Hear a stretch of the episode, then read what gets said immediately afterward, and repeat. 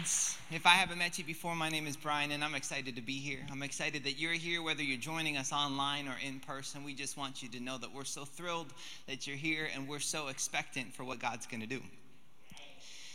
And so uh, I just wanted to start with a quote. It's one of my all time favorite quotes, and it's from uh, this theologian. I don't know if you've heard of him. He's from uh, The Office. His name is Andy Bernard. And this is what he says he says, I wish there was a way to know that you're in the good old days before you'd actually left them. I'll say it again. I wish there was a way to know that you're in the good old days before you'd actually left them. Isn't that true?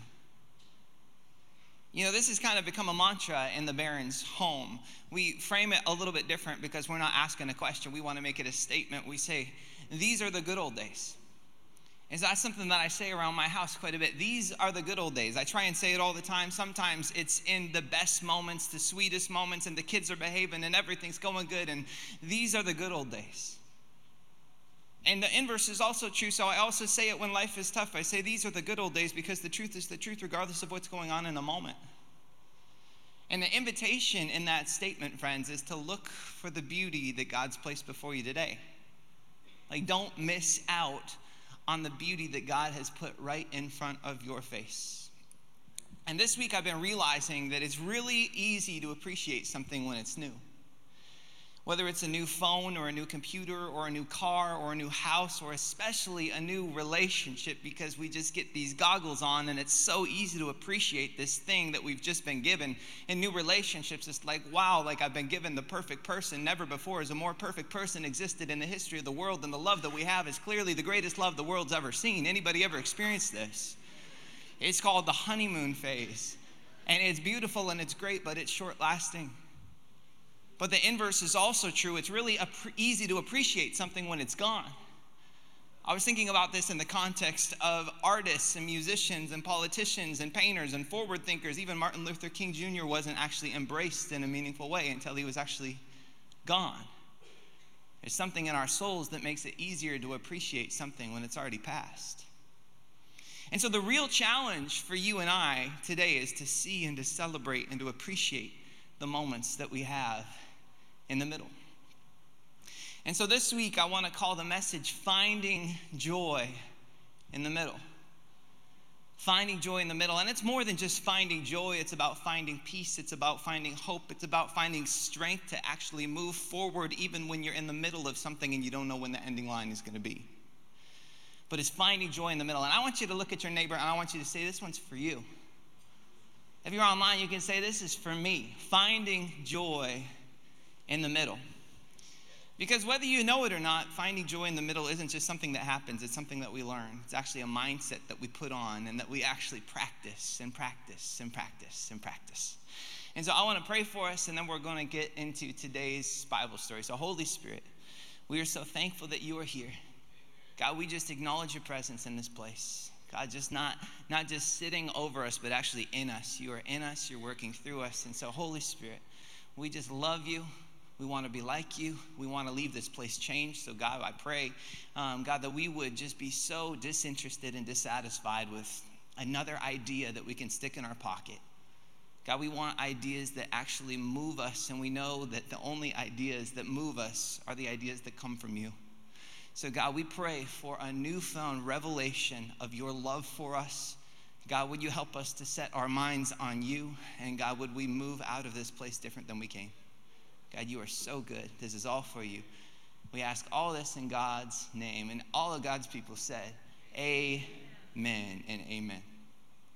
So today we're going to be in Joshua 6. If you have been around the church for a while, you would know this story as the Battle of Jericho. And if you're new to church, first of all, I just want to say welcome. We're so glad that you're here. And a little bit of context for you just to grasp the importance because this isn't just another battle, this is a particularly significant battle for Joshua and his people. Because what Jericho represents is the gateway into the land that they'd been promised all the way back in Genesis. If you've heard about the promised land, this was the gateway. This was the first city that they needed to take to enter into Canaan, which was the promised land of God. And so what this scripture really shows us is not just a story. What it shows us is that there's a difference between receiving land and actually living in that land. There's a difference between God giving you a promise and you actually experiencing and like living out that promise. And I was thinking about it this way. I don't know if this will help you, but it helped me. I was thinking you can have something that's been completely paid for. You can have something in a store somewhere that has your name on it. It is yours. And yet you still have to go pick it up so that you can put it in your pocket and experience it in your life. I was thinking a lot of times, I believe, when it comes to our Christian walks, we don't actually pick up all the things that God has already paid for for us. We stop short of actually living in the lands that God says are ours because we get lost in the middle. We lose our vision, we lose our perspective, and we stop short of experiencing the promises in the way that God created us to. And so, what this story is about is actually seizing what was already theirs. And we're going to start in verse 1. So, Joshua 6, verse 1, you can read along if you've got your Bibles, pull those out. Uh, if not, it's going to be up on the screen for you. It says, Now the gates of Jericho were securely barred because of the Israelites. No one went out and no one came in. Then the Lord said to Joshua, See, I have delivered Jericho into your hands, along with its king and its fighting men. And so I want to stop right there because there's already a tension that exists in this text. Let me read it for you again. It says, Now the gates of Jericho are securely barred. But then Jesus says, or God says, See, I have delivered Jericho into your hands. And, and so it's, it's this tension that exists because God says, I've given you the city, but scripture says that the gates are securely barred, the doors are closed the defenses are up. I don't know if you guys see the issue here, but God's saying, I have given you the victory. I have promised them victory, and yet there's no white flags that are being waved. There is no defenses that are down. It just looks like they are ready for battle. And I say this so that you will know that sometimes there's going to be moments in your life where what you see doesn't look like what God said. But that doesn't mean that you stop short of the promises because as long as you still have the promise of God before you and the presence of God beside you, then we have full permission and it is our right in Jesus to continue to move forward. Amen. And so we're going to continue the story. Even though what they see doesn't match up with what God said, God says, I've given you the city, and yet it still seems like the city looks pretty secure. This is how God says that they're going to conquer it. God tells Joshua in verse 3 it says, March around the city once with all the armed men. Then do this for six days. Have seven priests carry trumpets of ram's horns in front of the ark. On the seventh day, march around the city seven times, with the priests blowing the trumpets. And when you hear them sound a long blast on the trumpets, have the whole army give a loud shout. Then the walls of the city will collapse and the army will go up, everyone straight in. So they're going to finally get to receive the promise that God had given them all those years before. And so this is such an important moment because this is the land that was promised to Abraham and Isaac and Jacob. This is the land that Moses was bringing his people to but could never set his foot on. This is an epic moment, but you will miss like the epicness I, I, all weekend. I don't think that's a word, but I just keep going for it. The epicness of this moment unless we understand what actually happened before. You know, when we think of the Battle of Jericho, what we think about is walking around the walls, but rarely do we ever realize that the story started way earlier because they've actually been walking around the wilderness for 40 years. And I don't know if you know this, but 40 years, it's, it's a long time to wait. 40 years is a long time to wait. Nod your heads like this if you agree with me. We'll see how far we can take this. 40 days is a long time to wait. 40 hours for somebody like me feels like a long time to wait. We'll try 40 minutes, feels like an eternity. 40 seconds, if I'm sitting there and Netflix isn't loading in 40 seconds, I'm starting to question God's existence. I'm like, God, why is this happening to me? 40 seconds is a long time to wait, but 40 years, they wait and they wander. They're in the middle. They've been given a promise, and yet they don't even see the end in sight. And I mean, I was just thinking about this idea that we are at such a disadvantage these days because we're in a culture that is all about instant gratification. We just don't have to wait anymore. I mean, I remember when I used to have to wait. I remember dial up. Anyone remember dial up?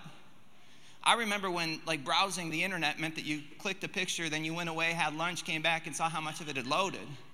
I remember that, seeing the pixels one at a time, like load through the Gateway 95. Like, I, I remember road trips without iPad. So it's not that I don't remember what waiting is, it's just that I'm not actually conditioned to really do it right now. And what I want to tell you is that so much of the story is about waiting. Even before the story started, it was 40 years of waiting and wandering and keeping our focus on the promises of God. Now, I believe that God wants us to know that your waiting isn't in vain. He sees you, He knows you, He's with you, and He is faithful. Even if you are in the middle, God's faithfulness is always in front of you. And so now we're going to read the rest of the story. Even in the waiting, Joshua kept going. So I'm going to read a few verses for you, and it's going to seem like the verses we just read because God just told Joshua what they were supposed to do, and then they actually had to do what they were supposed to do. And that's in life, sometimes we hear what God wants us to do, but then we actually don't do it. So this is them being faithful. So this might sound the same, but this is expectations meeting reality, good intentions meeting actions. And so this is the actions of the people. So verse 6 says So Joshua, son of Nun, called the priests and said to them, Take up the ark of the covenant of the Lord and have seven priests carry trumpets in front of it. And he ordered the army advance, march around the city with the armed guard going ahead and the ark of the Lord. And when Joshua had spoken to the people, the seven priests carrying the seven trumpets before the Lord went forward, blowing their trumpets, and the ark of the Lord's covenant followed them.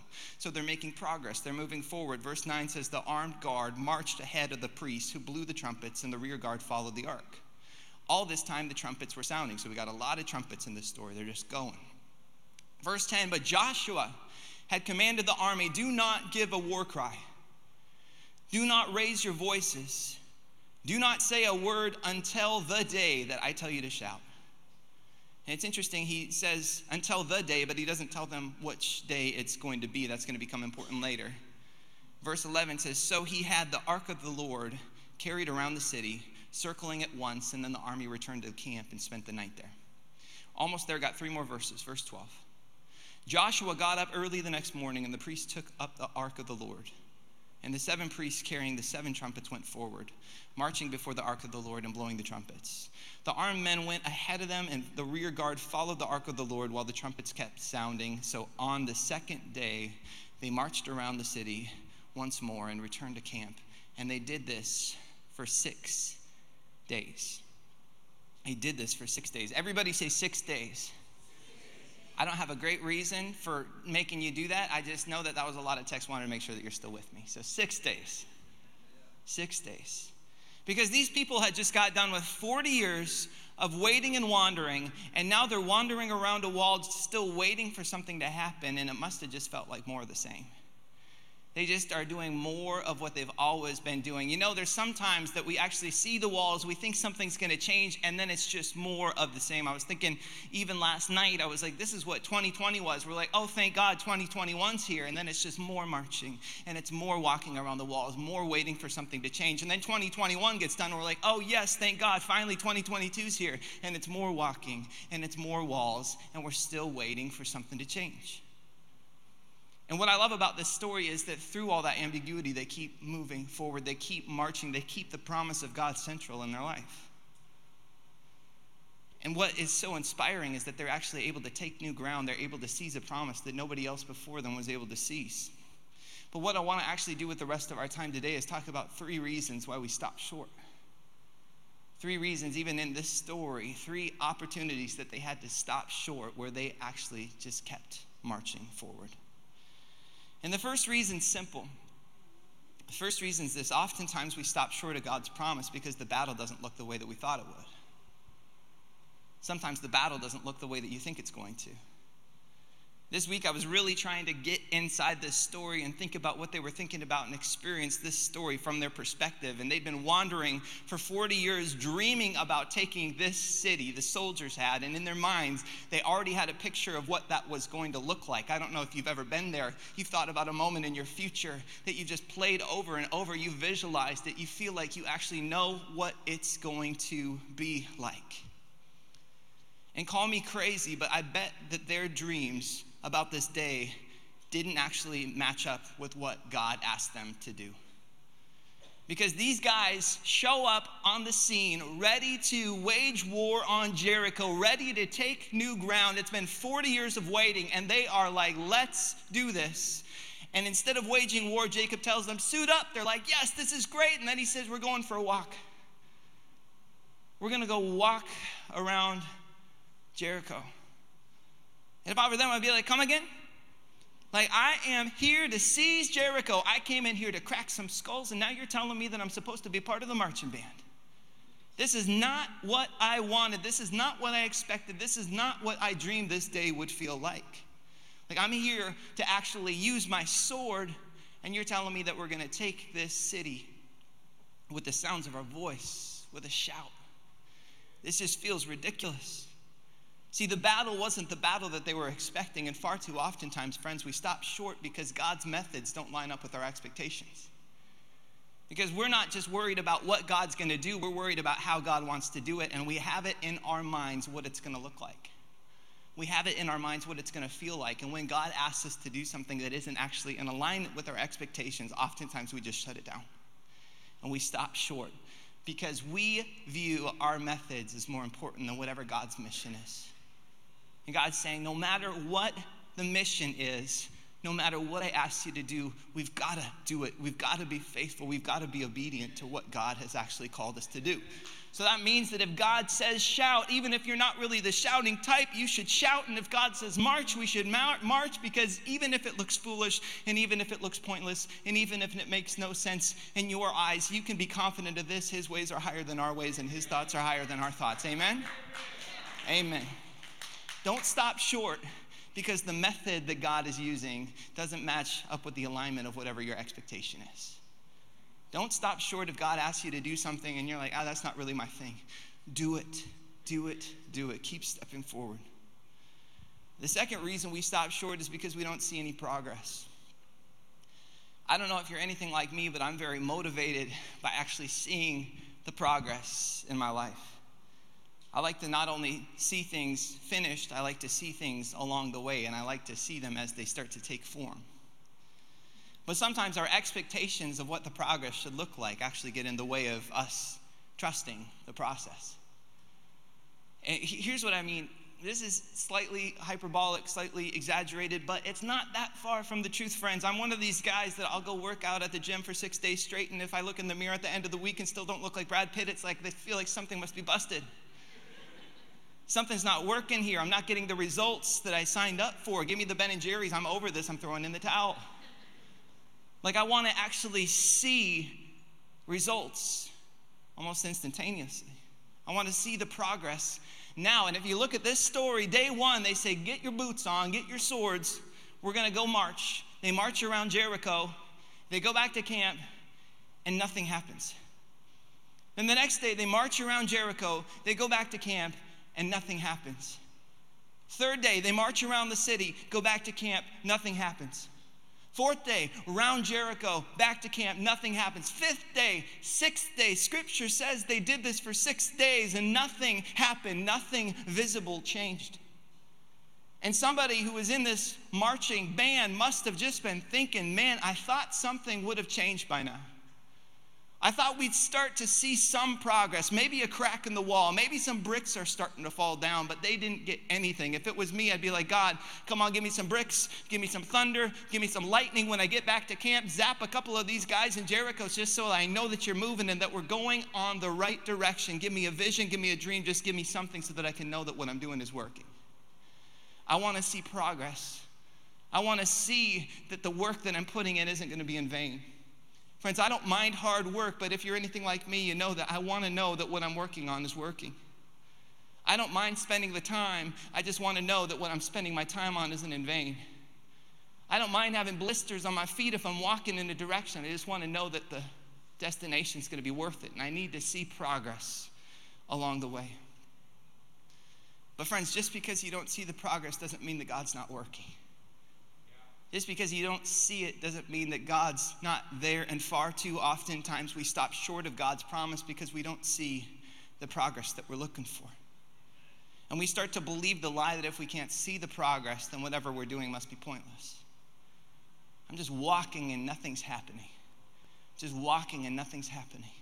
Just walking and I can't see anything shift or change. We start to believe that whatever we're doing must be pointless. And maybe this is where you're at right now in your, in, in your walk with the Lord.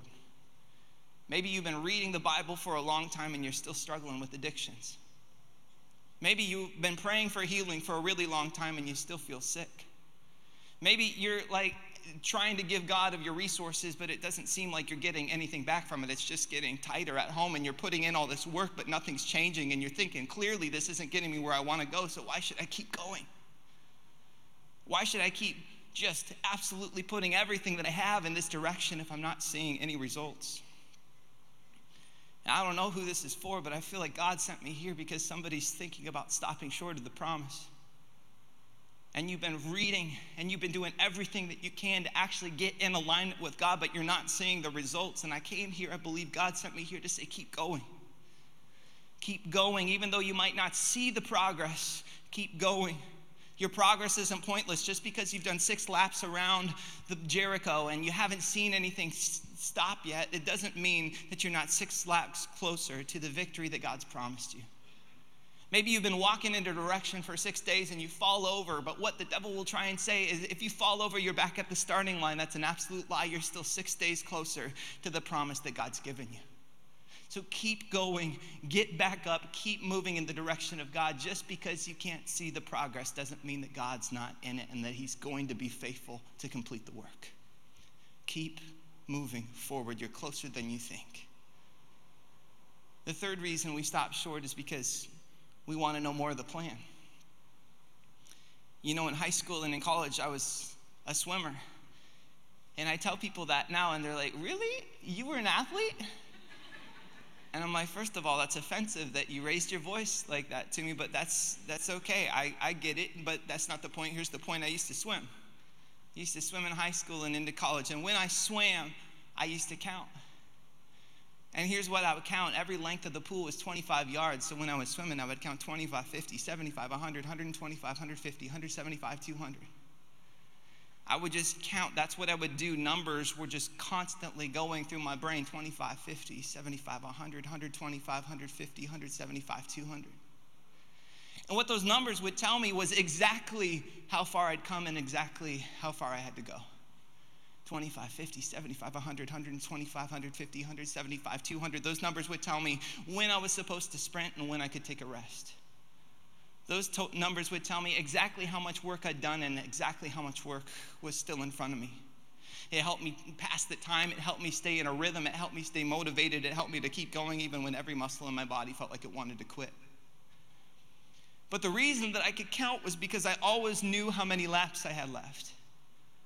And if you don't have a lap count, if you don't know how long the race is going to be, then there's no use counting because you could just be counting into infinity. And it's no longer a sport, it's just some cruel form of torture.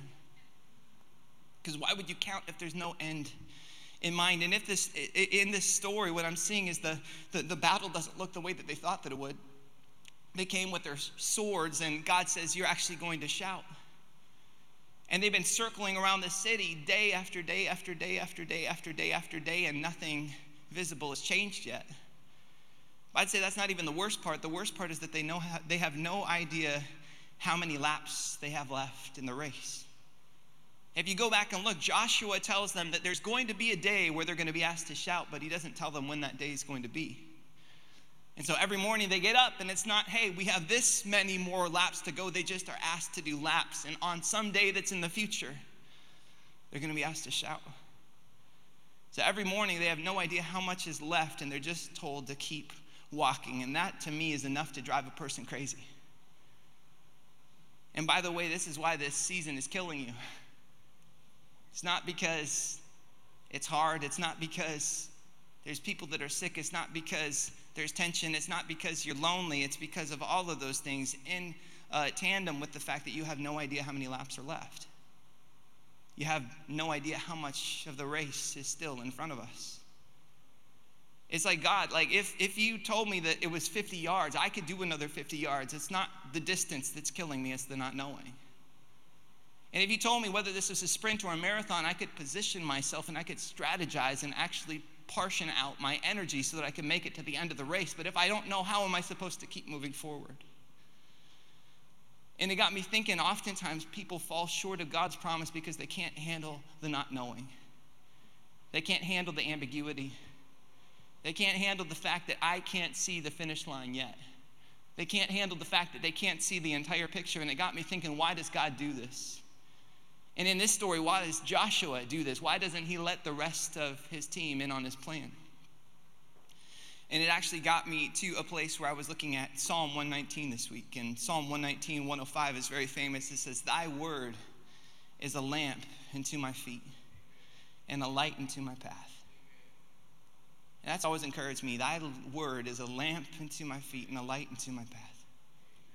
Raise your hand if you've ever heard that verse before. Raise your hand if you ever sang that verse in church. I was thinking about singing it, and then I was like, nah, that's okay we'll, we'll skip that part and just get to the essence of this. It says, Thy word is a lamp unto my feet. So, what can we take from this verse? We can take that God has given us a lamp. God's given us a lamp. And for those of you who are wondering, I do want to make it known that this is not an exact replica of the lamps that were talked about in the biblical times. This was, in fact, a lamp that I stole from my daughter on my way to work yesterday out of her room. So just to be clear, this is not an exact replica, but God has given you a lamp.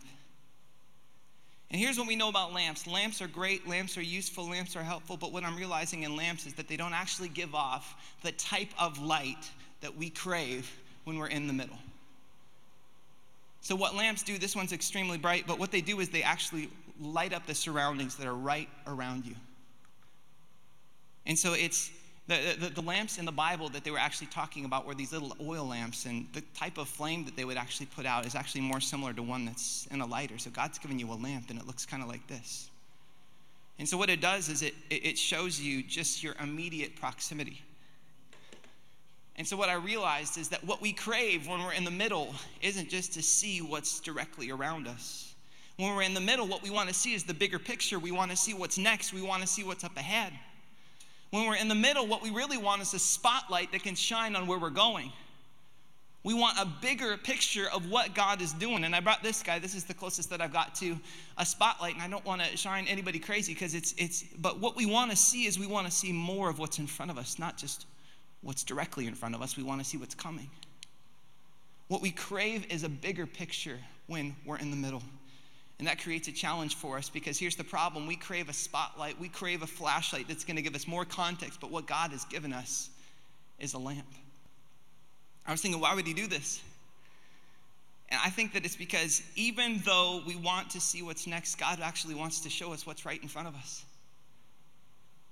And even though we want to see our future, God actually wants to just actually cast a little bit of light and show us what's just in our present surroundings. I believe it's because even though we want to see what will be, God wants to show us what is right in front of us. I believe we want to see the destination, but God wants to actually show you what your next step is. So instead of giving us a flashlight that can actually cast light into the far places that are far away, He actually gives us a little light, a little lamp that's just enough to actually see the blessings that are all around us, that it's just enough to see the context so that we can take a next step and not know, or and actually know where the snares are so that we can step around what we need to step around. And what we're so fixated on is the middle is what is next? What is the future going to be like? And God says, Yes, the future is there, and it's something that I want you to be a part of. But what I want you to do is actually have faith for the future and have light just enough so that you can see your blessings today. So, even though you want a spotlight, what God has given you is a lamp that's actually called to just give you exactly what you need in the moment. And I used to be so frustrated by this. I used to ask, even in my context, God, what do you want from my life? Will you give me a vision of the future so I can just see it and we can start taking off after it together? But it seemed like the more that I would ask, God would just keep giving me just a little bit at a time. I said, God, will you give me more? And He just said, No, I'm just going to give you enough to keep moving forward. And what I realized is that I would ask God what I wanted to do 10 years from now, and God would say, No, I'm not going to tell you that, but I'll tell you how to be faithful in the next 10 minutes. And the further down the road I got, the more that I saw that this was a blessing, not a curse, because what that did is since He just gave me a little bit at a time, it meant I had to keep going back to Him. If He gave me 10 years, we could just take off together. But if He gives me 10 minutes, then I got to go back in 10 minutes and say, God, I need more direction. God, I need more wisdom.